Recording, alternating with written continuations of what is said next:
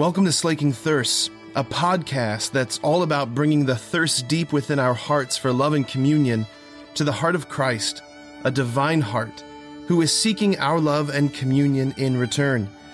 The hope is that the two thirsts would meet and both thirsts would be slaked.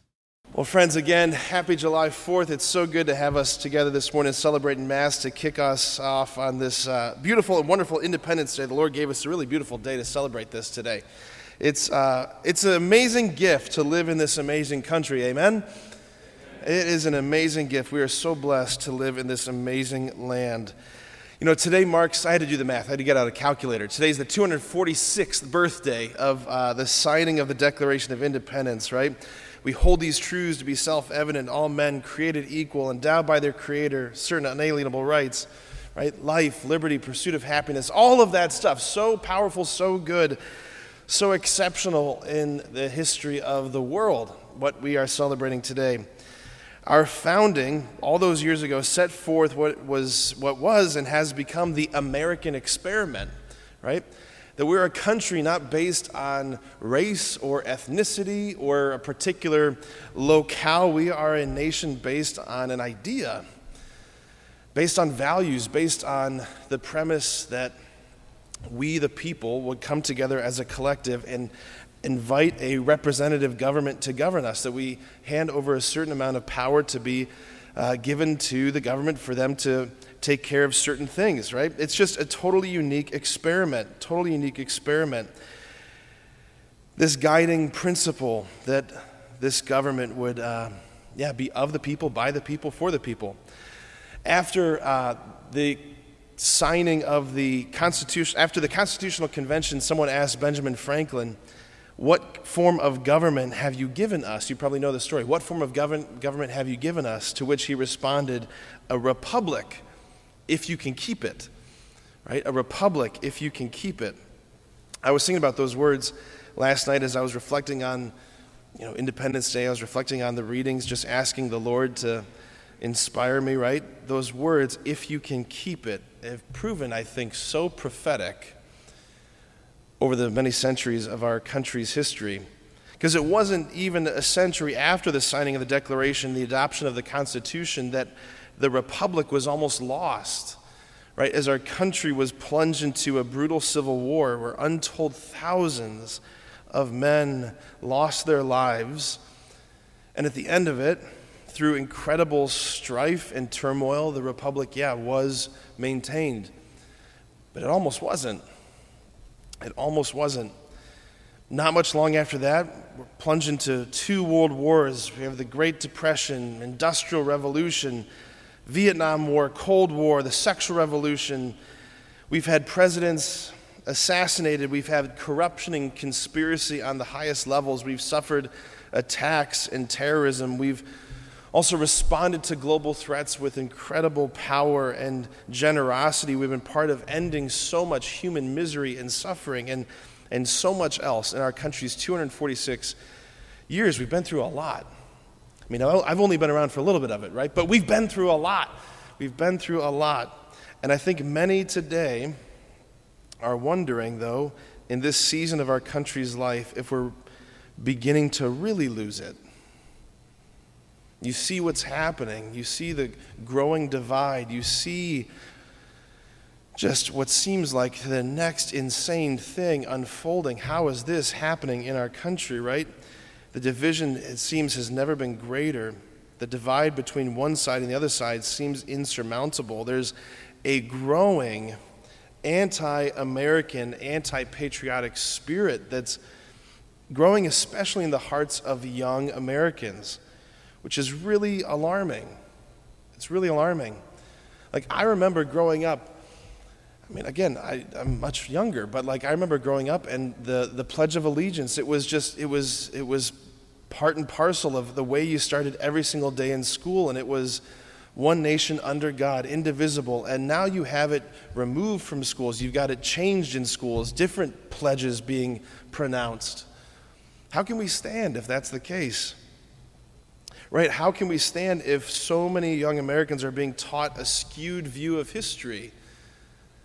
Like an erroneous version of American history How can we stand if this critical race theory continues to spread throughout public schools and public education, saying that America's defining feature is like that of racism and sexism and grabs at power?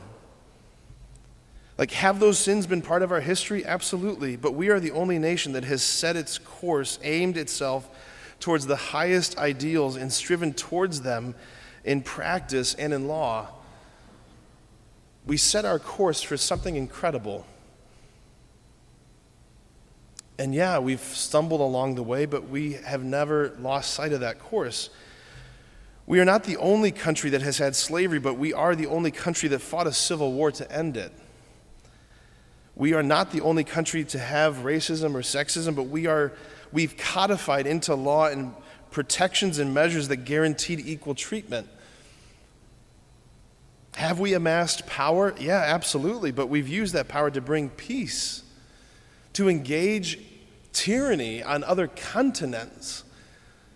That our young men have bled and died to bring peace to lands that they've never been to before. There is so much, so many lies that our young people are being taught today. One of the things I was thinking about too is just how there's such a tight, interconnected nexus between family, faith, and love of country. All of these are bound together. In our own country, I think we're reaching a critical mass where so many children, because they're deprived of a relationship with their own father, they're deprived, therefore, of a relationship with God the Father, which leads to a resentment of patria, a resentment of country like pater, earthly father, is meant to be a sign of the pater, the heavenly father, which is all meant to give us a gratitude for our patria, for our country. All of these things are being attacked and undermined, right? The erosion of faith and family and fatherhood in this country has been so detrimental for this country. This American experiment that was started 246 years ago, it was always, it always presupposed an, an engaged citizenry, a, a citizenry that was robust and had a powerful moral and religious compass. That was the only way it was ever going to work if the people were well formed and if they had a deep faith. That was the only way it was going to work. What's been happening?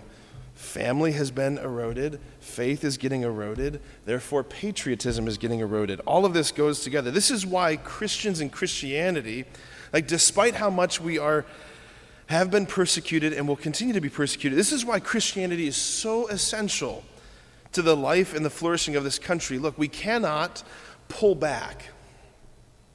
We don't have that option. It wasn't given to us. Like, we are not invited to create these little faith Christian ghettos where it's like, fine, let the country go to hell in a handbasket. We're going to be fine in our little monasteries of Christianity. That's not what we're invited into.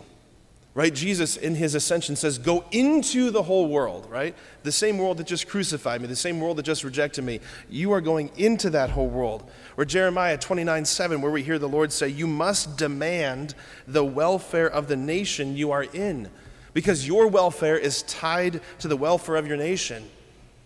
Like Christian, we have to demand the welfare of our nation, we have to demand the good of our nation.